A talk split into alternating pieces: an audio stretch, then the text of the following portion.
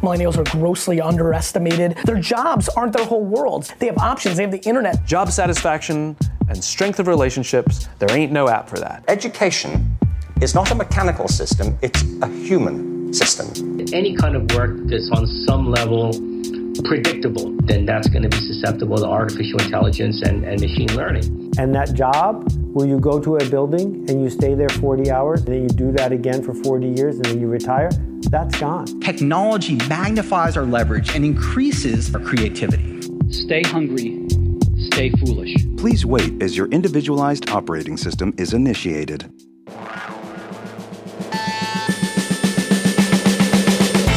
This is the Powerful Nonsense Podcast, guiding you through the madness of modern life. Now, here are your hosts, Wayne Ingram and Jem Yildiz.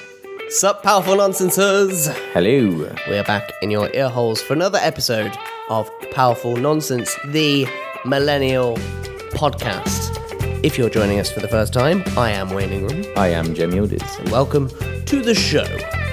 Um, so, a couple of things we want to talk about today. Going to be some good, good conversation, as always, of course. It's powerful nonsense.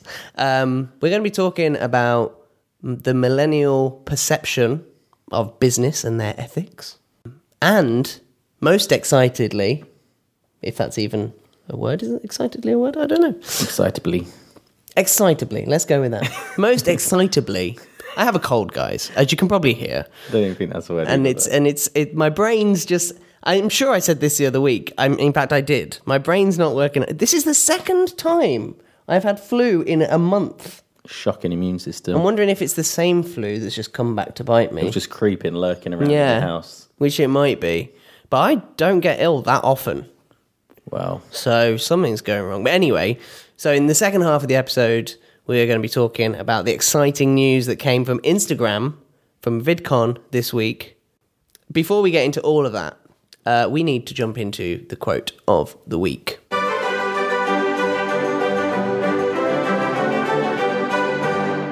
This week's quote comes from Joe Dispenza, which I think is how it is pronounced. Correct. And the quote is You can learn to change in a state of pain and suffering, or you can learn to change in joy and inspiration. This kind of goes back to a couple of weeks back when you was mentioning like uh, you were like fantasizing about moving back home if all shit hit the fan, you lost your job, mm-hmm. everything hit the wall, and then suddenly I was listening to that whilst I was doing the post, putting it all on the website and everything. I was listening to that again, and as soon as that bit came on, I was like, oh, yeah, that would, that would be good. And I started fantasizing again. Anyway, sorry. That's what I mean. So what you were saying there is like sometimes people are forced to make a change in their lives, whether it's like illness, whether it's losing a job. But what um, Joe is saying is like there's two options. Like it doesn't always ha- have to happen. You don't have to get to that point that an illness makes you bedridden, and then you realize and you start to respect your life, or you you get an injury that kind of makes you wake up and think, "Am I looking after myself?" But what you can do is actually make a change. Like today, it's a lot harder. I think that most people are definitely more motivated by um, pain than they are by like opportunity, and people will hold back from making changes if it feels difficult. But a lot of time, people, I guess, uh, needed that kick off the cliff just to realize, ouch, that hurt. I don't want to do that again. But um, I just think that a lot of the time, you can actually make a change out of, like he says, joy and inspiration. You don't always have to wait for something to go wrong. But um, yeah, I just think think about that. Don't don't think that you have to be nudged in something. It's not. It's the best. It's the worst way when you go into something out of like inspiration. You're prepared, whereas it comes out of the blue. Sometimes people never get back up from something that knocks them down that low. So, what's your thoughts on this one? There are, I think there are two sides to the coin, though, right? Because um, I think what so often happens is people are like, "Yeah, I want to make the change because positivity and woohoo, I can do this." But I think actually the reality is that the the risk is too high to make that change. And and I suppose what when it comes to like me fantasizing about being made redundant, it was kind of like, well, I've not, I've already lost by that point, so I haven't got anything left to lose. So I may as well go all in on what I want to do. But I, but I, I, I think that's what holds people back is that kind of is that risk that comes with making that change as opposed to necessarily because not because they haven't thought about it or do you know what yeah, I mean? and then it goes back to that whole book where they kind of like interviewed the people who were dying. It's kind of like that regret. I Mm. think on, on 10, 20 years later, you'll look back at that opportunity in your life, be like, damn, I should have took it at that moment. And Yeah. so sometimes I think you have to reframe it in your head as like, okay, things are good, but could they be better? And actually, I Mhm. feel like I want to go after this thing. And so sometimes it's about like thinking about the regret of it or thinking Yeah. about, all right, what if someone tells you you're going to be dead tomorrow? Yeah. Would that have been enough to make you think, shit, I'm not doing the right thing? But I suppose I suppose as well, the change doesn't have to be overnight, and I think that's what Mhm. so so often. I mean, it's what my head went to straight away, which is like the whole I'm going to quit my day job because I have a million pound idea, and actually you don't. Um, maybe maybe I'm in realist's corner this week. Maybe Uh, you are. maybe- But again, like you say, it could even just be a switch in your head that you are deciding to go after something longer term. You're seeing a longer vision rather than thinking it's going to be such a quick switch. But then at least then it's coming out of, you know what, I'm making this choice. Someone hasn't forced me. I haven't been told I've lost my job. Now I'm going to have to figure out what to do. So, yes. interesting quote to think about. Yes, most definitely. So let's get into the meat and potatoes with story of the week.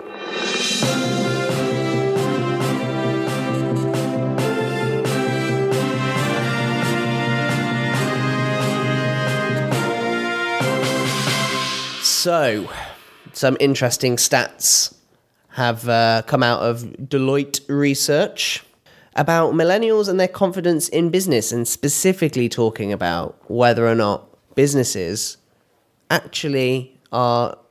I mean, let's let's call it what it is: looking at social impact properly, whether or not they actually give a crap, or whether or not they are literally just thinking money, money, money, money, money, money, money. Well, I, I, definitely think that obviously nowadays millennials are definitely exposed to malpractices in business. It's just becoming more common.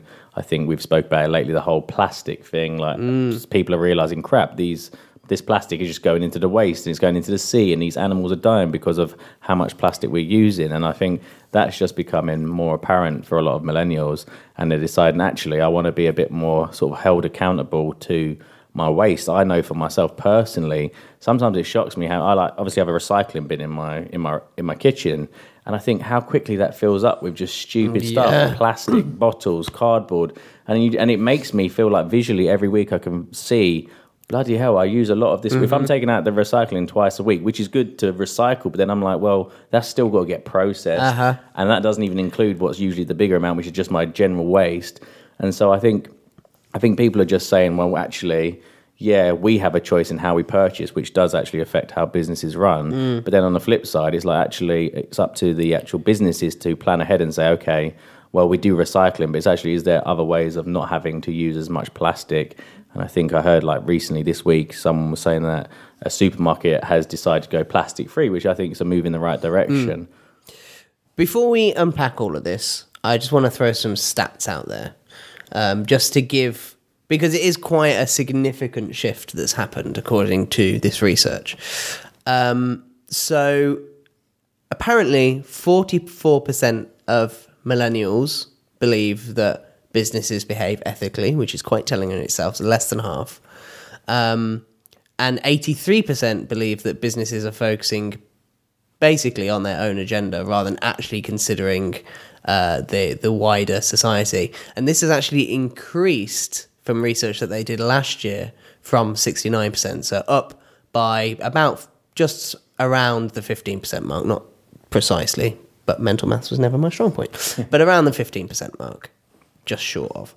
Um, and actually, um, the there were there's just been this massive drop. Um, I'm not entirely sure what this stat relates to. Oh, um, Australian millennials saying that businesses uh, have a positive impact on, society dropped from 72% in 2017 to 45%. Um, so that's like a 25% drop um, thereabouts. Um, so a massive, and this is in 12 months, massive, massive drop. What's interesting for me looking at these stats is actually is it is it cynicism coming from a the businesses and b the actual millennials and kind of looking at what the businesses are doing and going come on now we know what you're really doing. Because as far as i can see publicly businesses and and i think statistically because i've done a lot of work in social enterprise um, businesses are becoming much more socially conscious air quotes um, and actually putting more of an effort in to at least appear to be doing like you've got mcdonald's for example not the most you, not the best reputation in the world, having had um, just at least in this country banned plastic straws. Can I say, by the way, I'm I'm all for the let's use less plastic, but McDonald's, please find something different to use than whatever you're using because them straws they nasty. Is it the babe, the softness? Yeah. Well, no, no, it's it's not even the softness. You know when you've got like the cheap cardboard that it feels like it's flaking off. Hmm. It's kind of like that, and you're. The it's kind people of like need a bitty. straw at all, I guess. People Bitty. just bloody drink Well, I thought this a- as well, right? Do people, but but I suppose at least for things like Coke and things like that, yeah, really, because it helps prevent damage to the teeth a fair bit. I mean, you could argue, well, then just don't drink Coke. Yeah, but, exactly. yeah. but I, I can, I, I, I think there is an argument for the use of straws, but yeah, I mean, we really need to. I like. I was clear, clearing out my room. I mean, I don't want this to turn into a thing about plastic, but I was clearing out my room uh, yesterday. I say clearing out, tidying up my room, which seems to become a daily thing now. And there were four, no, five plastic bottles just Scattered around. scattered around Yeah. after like two or three days, and I was like, "What the hell? Yeah. What the hell?" Yeah, no, like you say, I think obviously it's not up to businesses to make this as a bolt on. And I think actually people are talking like you hear the words like conscious capitalism or social Mm. enterprise. And I do think these are the ways forward. And I think obviously the whole plastic thing has just been getting a lot of airtime, which means that people are going to, companies are forced to do something about it unless you, it's kind of like a marketing opportunity where suddenly you see everyone Mhm. thinking in, in people's minds straws are terrible they're killing animals so straight away if a company decides like a mcdonald's to ban straws suddenly that's so much positive that's, that's what i'm saying it's great pr but i think there's so much more that companies can be doing and Yeah. i think that what they're actually going to see is that actually people are going to be making more ethical decisions in how they shop, which is because of that. You can see that in the rise of veganism, which I think is Uh-huh. a clear example of people being more conscious about their purchasing power. But I also think, because this was going to be my other thing, right? I also think. So I was in Sainsbury's last night, and my little local Sainsbury's, it's tiny. And I looked at the. Uh, one of the freezers, the ice cream section in there, and an undisclosed ice cream company, premium ice cream company, you know, that sort of ice cream that's not just ice cream, but it's got loads of other things in there. But, and I was looking at the prices, and uh, there was like £4.50, £4.50, £6. And I was like, hang on, why is that, why is that £6? And I went over, only the dairy free one, innit? Yeah, I know. And I'm like, hang on a second, guys. I am all for like releasing this dairy free stuff, but let's be real. A tiny tub of ice cream that you're already charging £4.50 for, your margins aren't exactly low, are they? So if you really want to be socially conscious, can't you subsidize the cost rather than adding a 30 well not quite a 30% probably a 20ish percent premium just because you're like yeah this is some- subsidize it if you really care Yeah. subsidize it That's- and i love that company Yeah. Well, I think there, I think at the moment there's an opportunity where obviously there's a certain amount of um, consumers who are willing to pay slightly higher to have Mhm. their ethics not be tarnished by saying, well, that's two pound more, so I'm not going to go with it.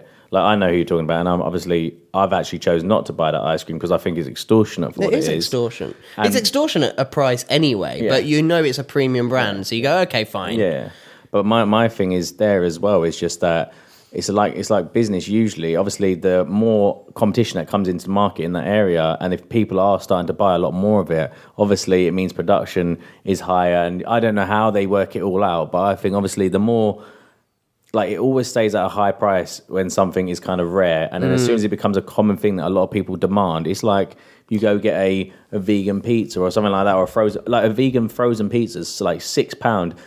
And you can get a meat alternative for like a quid. Yeah. And it's like that's mental. And you think like, why is what's that difference? And obviously it's down to demand, it's down to how big the company is. There's lots of things that come into it. But I think that Well, also- initially that's got to be the case because of production and i think but i also think that people are taking advantage in- Yes. in some ways because they know that Yeah. the consumer it it, beco- it becomes a, a price inflation thing, right? Because as you say, what happens is it's rare, so nobody's doing it. So they're like, well, we can charge more because no, there's no competition in the market. Nobody else is doing it, so we can charge more because it's the only option they have. So they will pay for it. Yeah. In the same way that when you're in a train station, you you have to take out a freaking mortgage to buy a bottle of water yeah um, it's the same thing. It's like, well, they they need it, they want it, so they will pay. And in those circumstances, when you're in a train station, you've got nothing else available, and you're starving, you're like, yes, I will pay ten pounds for a sandwich because I'm starving. And it's the same thing, right? And but then what happens is the market gets more crowded, and what these businesses then struggle with is actually reducing the price because they're like, well, now mathematically speaking, we're going to lose money if we drop the price. So then these things stay at a premium. But also, what happens on the other side in the kind of development thing is the companies, and this is where I think why millennials are so cynical about this stuff, is the companies look at the data, they track all of that data, what's going on in the market, what the competitors are doing, mm-hmm. and they go, well, because businesses, the boardrooms of big businesses work on numbers. They work on nothing else. Their main goal is to give the shareholders more money and keep the shareholders happy. It's about money, money, money, money, money.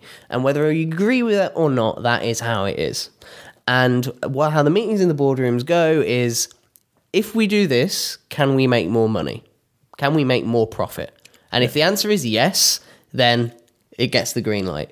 If the answer is no, it doesn't. And that's basically how it works. That's as simple as it gets. I mean, it gets more convoluted, obviously, because there are other things at play, but that's at its very core. just just to sort of obviously round up this point i think obviously yes it's obvious that a lot of millennials competence is plummeting in business and like you say if it's a business their goal is to make profit but i think one thing that people need to do is just take make themselves accountable like at the end of the day it's the consumer who has the purchasing power Vote with and your wallet. But exactly, totally that. I think that's what you just got to keep in mind. If you're moaning about companies being certain ways, it's like, are you feeding that company by continuing to purchase from them? Or you might look and they've got an umbrella of different brands that you actually still buy from. And I know who's got time to bloody look into the details and figure out which businesses own which businesses. But ultimately, if you're buying a product that you think's unethical, then you are supporting it to continue. Mhm. So therefore, you just need to do what Wayne said and just actually start to think about every time you purchase something, that is a vote. So if you want it to change, then you've got to change how you spend. Exactly. Right. So, so much to cram into this episode, and it's already whizzing by. So, let's hop into what we're really excited to talk about, which is the tech news.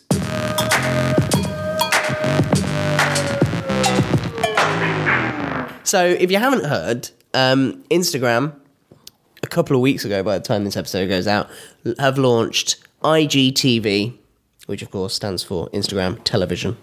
Um, and basically, this is now Instagram's foray into long form video content. It's a very, very simple concept at this point. Um, it's, essentially long form video content on Instagram, kind of in the style of an Instagram story, but in the sense that it's vertical video. Um, but it can be. I've, I'm only able to upload a 10 minute one, I've noticed. But there's talk of it being up to an hour. But I think Maybe it depends on. phasing itself in, Yeah, seeing how the based on how many followers actually- you have, etc. Maybe et stuff like that. Yeah. yeah. But um, the what, what the press is talking about is hour long vertical video on your phone on Instagram. Um, but I think for most people, it's probably just ten minutes at this point as they phase it in. Um, but it's also a sep- It's got a separate app, IG the IGTV app, which is very very simple. But you can also you don't need to download that app because you can get into that exact same interface with a new button right next to your direct messages button on Instagram, which is a little TV logo. You tap on that and it open, essentially opens up the IGTV app within Instagram. Very very basic interface, very very simple. Jem, what are your thoughts?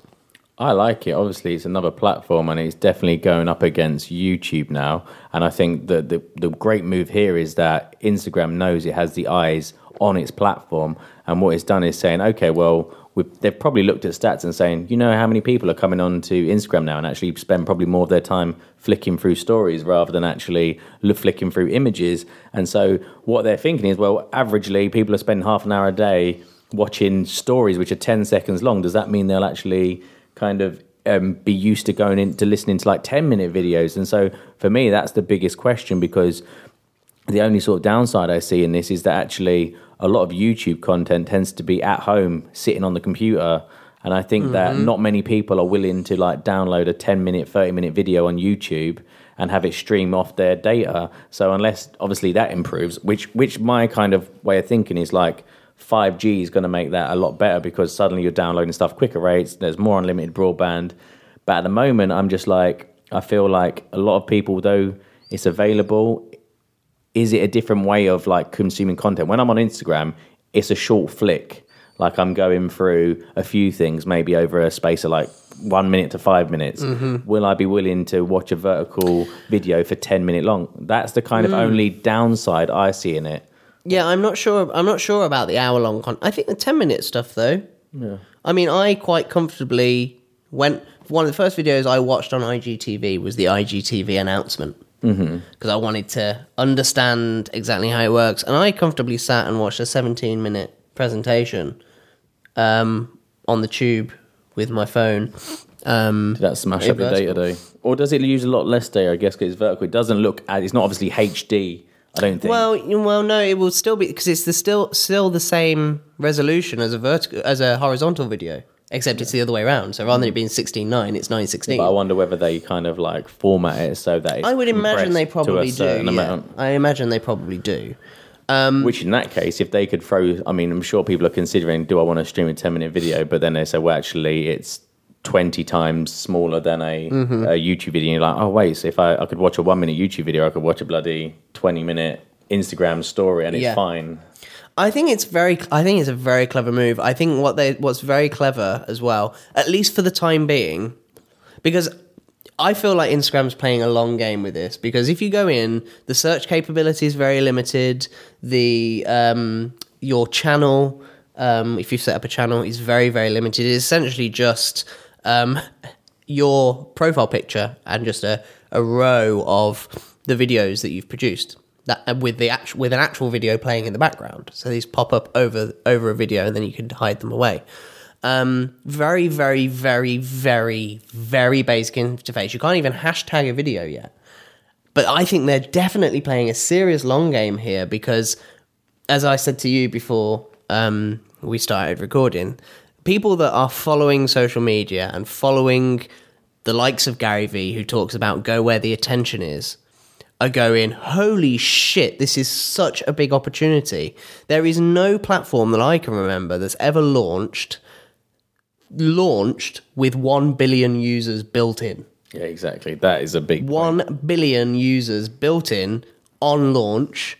And um, so people like that are going, holy shit, this is such a good opportunity. If you look at my, just plug in, if you look at my uh, IGTV video, that's basically what I was saying. Like so much white space, so much opportunity for discovery. But I think what's happening is actually the people that aren't following that stuff are going, I don't get why it's such a big deal because the features are so so simple and as instagram build layer upon layer upon layer which we've really seen in the last couple of years them really step up their game on new features as that layers up that is going to become so powerful. You get a little notification if somebody that you follow has posted a video on IGTV next to your direct messages with a little teaser text going, This is the title. Uh, so and so's posted this video, and that gives you a bit of the title. So you can just hop straight in and watch that video straight away. I think the interface is very clever, very simple. Do you subscribe to people at the moment? Is similar like a subscribe button? So if I want to subscribe to your channel, is So you're already yeah? subscribed to my channel based on the fact you. that you follow me, yeah. So Oh, it's tied into your Instagram account, which Yeah. is where it's also very clever. So you've al- when you start a channel, you already have followers So your followers away. are your video subscribers Yeah. on Instagram TV, pretty much. Yeah, exactly. And it works the other way around, right? So Um, and this is also where I think Instagram's being very clever. So it works the other way around. So if somebody follows your channel, they also follow you on Instagram. What I think Instagram's turning into is actually what I think Facebook wants to be, whereby Instagram is now essentially a personal brand platform. It's gone from being a picture platform to now being a full on personal media company platform. I wonder And obviously for businesses, it's their complete branding as well. yeah. I do wonder whether or not Instagram is going to be looking to go into the written content platform in the long term, hmm. or whether or not the long form content captions serve that purpose already. But it's starting to feel like Instagram is now. I mean, Instagram's already been this for a while, but this just seems like the next step. It feels now like Instagram is the place to go to build a personal brand.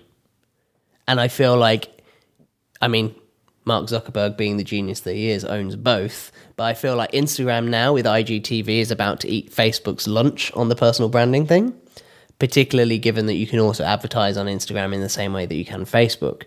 So it's going to be interesting to see how Facebook and Instagram compete against each other and how they cannibalize each I other. I think he's probably obviously everyone was banging on about Facebook video, Facebook video, Facebook video, and I think they've probably seen that actually people aren't watching many Facebook videos. How I- many yeah. times have you watched a whole video? Do you know like a why? video on Do you know why? One of the main things I don't watch video on Facebook is now their ad product sucks ass. What does it have ads at the beginning? No. When? About 30 seconds in, like in completely pointless places, Mm. just completely disrupts the flow of the video. Like it will put an advert in mid sentence. And you're like, the fuck is this shit? Turn that off. The people not choose it like YouTube then, where they put? I the don't ad? think so. Mm, I think maybe just chuck Facebook decides it's just it's so Yeah. crap. It's yeah, a pile I, of I, I feel I feel that I feel like when you go onto the Facebook platform, it feels very clunky and messy, Mm. and I feel I feel like they obviously again the clever thing is they go where the attention is. They're seeing consumer behavior. I mean, most people are literally spending all their time on Instagram. Yeah. and so they're just thinking, wait a minute, we see. I think the stories was a great move, obviously stealing off of Snapchat, and now this longer form is just saying, wait a minute, would people be willing to watch a what they would be their usual YouTube videos? And they probably know that like you subscribe to I don't know a few channels on YouTube, and there's you probably got five to ten people that you kind of consistently Mhm. watch. And they're thinking, wait a minute, what if you could just do that over on our platform and they're a set period, like a set amount of time long? Obviously, depends on what kind of content you're after. But if it's a lot of like vlogging, which I think a lot of people follow on like YouTube, I feel like that sort of landscape is perfect for that sort of vlogging style. Yeah, I, I totally agree. Um, I mean, we've we've we haven't really talked about IGTV in person actually Mhm. all that much. Um, if had at all, have we? No, I I don't don't think think we we've have, no. we've seen each other since it came out. Um, but for me, like again, my first video that well, not my first video, my second video technically I did for IGTV, but the first one I, I recorded specifically for IGTV. I was like, I know exactly how I want to use this, and it is. It's that vlogging. I, I actually thought about it and I was like, if I can get my workflow good enough, I could very easily, very easily do an actual daily vlog. Very easily.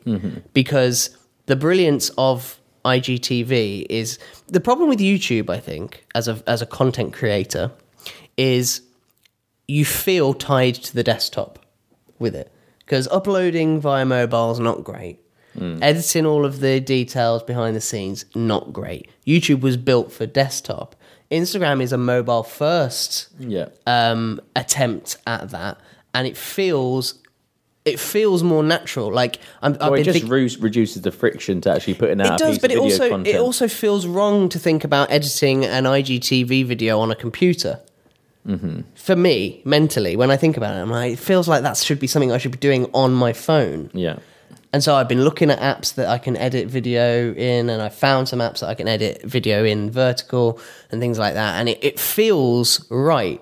And I also feel like vlogging as a as a medium, as a genre, feels for me feels more natural to do on a phone rather than do it on a full on DSLR, then import it all over to computer, do all the edits there. I mean, obviously, if you want to do high end stuff, you're going to have to, right? But I feel like for the vast majority of people, just doing it all native on your phone. Because I was thinking about, it, I was like, I can just sit and edit on my phone on the tube. Mm-hmm. While you're in the underground or something, you can Yeah. quickly. And that edit I showed you earlier, something Yeah. I was just playing about with, that was all done on the tube. And I was like, this is brilliant. So obviously, for the audience listening, where where do you see the most value for them in terms of an opportunity? I think uh, if you've been thinking about doing a, a daily vlog or a weekly vlog, I would say produce for IGTV. Well, produce for YouTube, import over to IGTV. But if you can, produce for IGTV first. If it means that you're going to be more consistent. If it, with yeah, exactly. Because the thing about YouTube, and I do, I do think YouTube's going to be in trouble now that I that this is launched.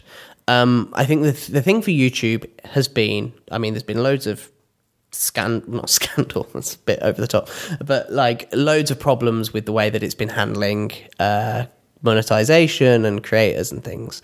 And also, one of the things that you consistently hear these days is there's it's such a struggle to start on YouTube these days. Whereas five years ago, starting on YouTube, you still had a bit of a shot. But these days, it's so saturated of a platform, it's really hard to jump out from the crowd. Whereas IGTV, because it's so new, I mean, I of all I follow about 500 people, and of the 500 people that I follow, I think in the last week on IGTV, I think probably about I've had no more than 10 seen 10 videos posted on IGTV from the from the 500 people that I follow. Two of those from Gary Vee, two of those from a girl called uh, Jade Darmawangsa, and uh, one from the Globe, uh, Shakespeare's Globe, um, one from a film company, and then four from a model. Yeah, out of these ones that people have practically made for the platform, or these No. people who've just like used No. content from elsewhere Yeah. and put it on the platform. Yeah. So so and that's in the first week. And yeah, okay, sure. People are still getting their head around it. I've only posted two videos on there, one actually native to it. But the point is, of 500 people that I follow, only 10 have posted something. I, I posted the same video on YouTube and I tagged it out as and everything, did everything right, transcribed the damn thing, posted this exact same video on YouTube, thoughts on IGTV a couple of days after IGTV was announced. It was a hot topic and I have had six times the views on that video on IGTV than I have on uh, on YouTube. My thing, I think, as well, is that I just think that, like you say, there's definitely opportunity being like an early adopter. But I also think that when I think about what's been super popular in terms of like um, filters Mhm. and uh, like tagging, and like you've got all these new things you can now do on your Instagram stories. I think just imagine when they build in those sort of little editing function. Yeah. Then I think video takes on a very. It becomes more like a social video. This isn't like a I don't know, like a vloggy. It's going to have its own style of video, and you'll be Yep. like, "Oh wow, you managed to put pop-up text when you laughed about something, or you, you when you laugh, you can put a cry-in thing, and uh, tears come out." And I think it's really going to change the way that video is going to be, and I think that that's where I see a huge Yeah. opportunity because I think it's going to create a new style of content in the same way so. we made filters and we could write text on it very simply. Well, I feel like I feel like what Instagram did to innovate on the stories idea. Yeah. Like Instagram in the last 12 months since they launched stories have really stepped up the game on what stories can be with like polls mm-hmm. and GIFs, GIFs, yeah. and the slider thing with the emojis so you can like put a little thumbs up image and basically Yeah. get people to kind of rate on a scale Yeah. something and or just all stuff like that and building hashtags into the stories which really snapchat if snapchat had really thought ahead would have been able to do that Yeah. Um, yeah, what they're doing there is now video becomes a two way thing. You can interact with the video, which Exactly. YouTube doesn't have. It's just watching. Whereas if you can, if Wayne's chatting around about something on a vlog and he can put a thumbs up slider.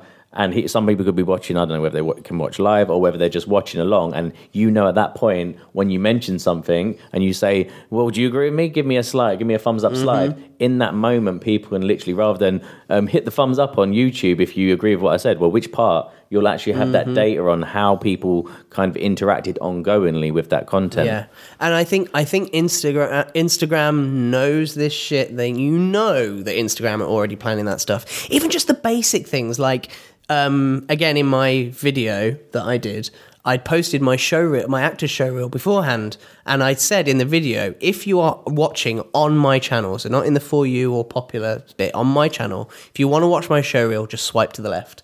And what what it does is you swipe to the left, it moves on to the next video. But as soon as you swipe to the right again and move back to the previous video, it picks up exactly where you swiped from. And it's just these little tiny things that Insta- Instagram are so good on this innovation stuff. And I just think the next 12 months of what features they add on top of IGTV is going to be so freaking interesting to watch. And and I think I think you're right. It's going to be a completely new style of content. It's going to be interactive video on a whole new level. Um, and it's going to be mobile first. The white space is great. The discoverability is only going to get better. And it's not saturated. And it's got a billion users. I just think such a good opportunity. If you are thinking about vlogging or st- or building your personal brand through video, now is the time. Get on IGTV at Wayne underscore Ingram. I'm on there too. Sorry, I couldn't resist. but yeah, get on there and let us know what you think because I think there is a mixed mixed opinion on this. I think some people are going, "What's the freaking point?" and then there are other people that are like me and you that are like, "Oh my god, what an opportunity!" So let us know what you think. Um, at powerful underscore nonsense on Instagram. Not yet on IGTV. We might have to. No, not yet. Might have to do something about that. I don't know. um, but at powerful underscore nonsense on Instagram, um, you can comment. There'll be the little episode image art. So um, comment on there um, with your thoughts or email us, Wayne at powerfulnonsense.com or Jem at powerfulnonsense.com, spelled C E M. What a great time to be alive. so that is it for this episode. Thank you very much for tuning in as always. If you enjoyed the episode, please leave us a nice review on the old iTunes. Uh, five stars or more would be greatly appreciated. So thanks very much for tuning in, and we shall catch you next time. See you later.